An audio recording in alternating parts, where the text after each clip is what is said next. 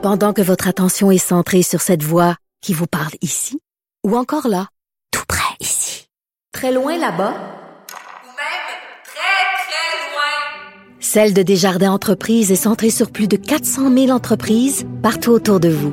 Depuis plus de 120 ans, nos équipes dédiées accompagnent les entrepreneurs d'ici à chaque étape pour qu'ils puissent rester centrés sur ce qui compte, la croissance de leur entreprise.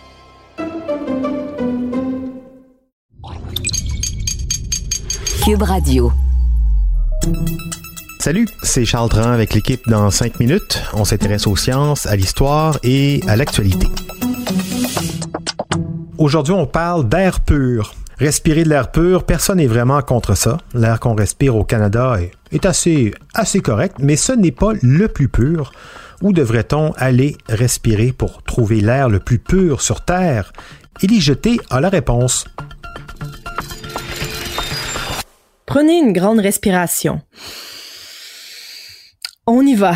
Mais ça va pas être simple de se rendre à l'endroit du globe où l'air est le plus pur, parce que c'est entre la Tasmanie et l'Antarctique, dans l'océan austral. Des scientifiques de la Colorado State University disent avoir localisé cet air le plus propre du globe parce que, disent-ils, à cet endroit, les bactéries en suspension dans l'air confirment la nature complètement vierge de la zone où l'eau et l'atmosphère se rencontrent dans l'océan. La raison est simple et c'est encore l'homme qui a tout gâché. Les scientifiques ont découvert que cette région de l'océan austral n'a subi aucun changement par les activités humaines. Le vaste projet qui impliquait des avions et des navires a donné aux scientifiques qui étudient l'atmosphère une bien meilleure idée de ce qui se trouvait dans toutes les sortes de nuages à la fois près de la surface de l'océan et haut dans l'atmosphère. La recherche est assez importante parce que les scientifiques vont pouvoir modéliser les nouvelles données pour comprendre plusieurs autres choses qu'on ne sait pas encore concernant la qualité de l'air.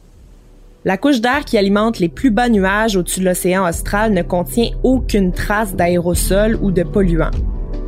Encore plus fascinant, l'air au-dessus de l'océan austral était si pur qu'il y avait très peu d'ADN avec lequel travailler. Au fond, les chercheurs n'avaient que très peu de matière avec laquelle travailler. Dans l'étude publiée le 1er juin dans la revue Proceedings of the National Academy of Sciences, on suggère même que la pollution provenant des zones habitées et donc des activités humaines éloignées ne se déplace pas vers le sud dans l'air antarctique. Thomas Hill, l'un des co-auteurs de l'étude, a même été jusqu'à dire sur les ondes de CNN l'océan austral est l'un des rares endroits sur Terre à ne pas être touché par les activités anthropiques.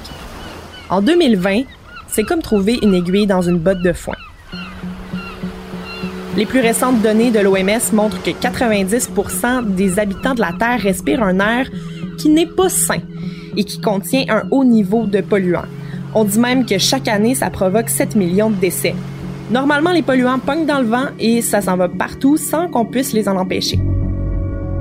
La professeure Sonia Crane-Denwes, à la tête de l'équipe de chercheurs, a expliqué qu'on pouvait en savoir beaucoup sur l'air en analysant ce qu'on trouve dans les aérosols qui s'y trouvent, c'est-à-dire l'eau sous forme gazeuse. Ils ont donc décortiqué les propriétés des nuages au-dessus de l'océan astral et ils ont réalisé que les aérosols qu'on y trouvait étaient fortement liés au processus biologique de l'océan. Ces résultats viennent un peu contrecarrer les différentes enquêtes menées dans les océans des régions subtropicales et dans les océans de l'hémisphère nord. Ce que ces études révèlent, c'est que la plupart des microbes qu'on retrouve au-dessus des océans proviennent des zones continentales et se déplacent grâce au vent jusque par-dessus les océans. Les particules qui ont été analysées au-dessus de l'océan austral ont été prélevées en été. Maintenant que les chercheurs savent que les nuages d'été de l'océan austral sont formés de particules purement liées à la vie marine, ils devront déterminer si c'est vrai aussi durant les autres saisons et à des altitudes plus élevées. Les chercheurs ont écrit que simplement le fait de découvrir que les particules en suspension dans l'océan austral proviennent principalement de l'océan, c'est une découverte remarquable on n'est pas assez calé là-dedans pour pouvoir applaudir et comprendre leur découverte. Les modèles climatiques mondiaux vont pouvoir être améliorés. On sait maintenant où se trouve l'air le plus pur au monde, mais on ne pourra pas y déménager parce que ben, l'activité humaine viendrait encore une fois tout gâcher. Oui, puis ça, euh, hein, on est très fort pour ça, modifier les environnements, polluer des écosystèmes Fait qu'on va laisser la zone tranquille, euh, même si c'est vrai que c'est très, très, très loin. Cela dit, quand on se compare, on se console. L'indice de la qualité de l'air au pays, ici au Canada, est relativement meilleur qu'ailleurs. Je pense au sous-continent indien, par exemple, ou en Chine. Mais il faut pas non plus se compter des histoires avec nos sables bitumineux, nos industries pétrochimiques. On est vraiment, vraiment loin d'être les meilleurs. Merci, Lee Jeté. C'était en cinq minutes.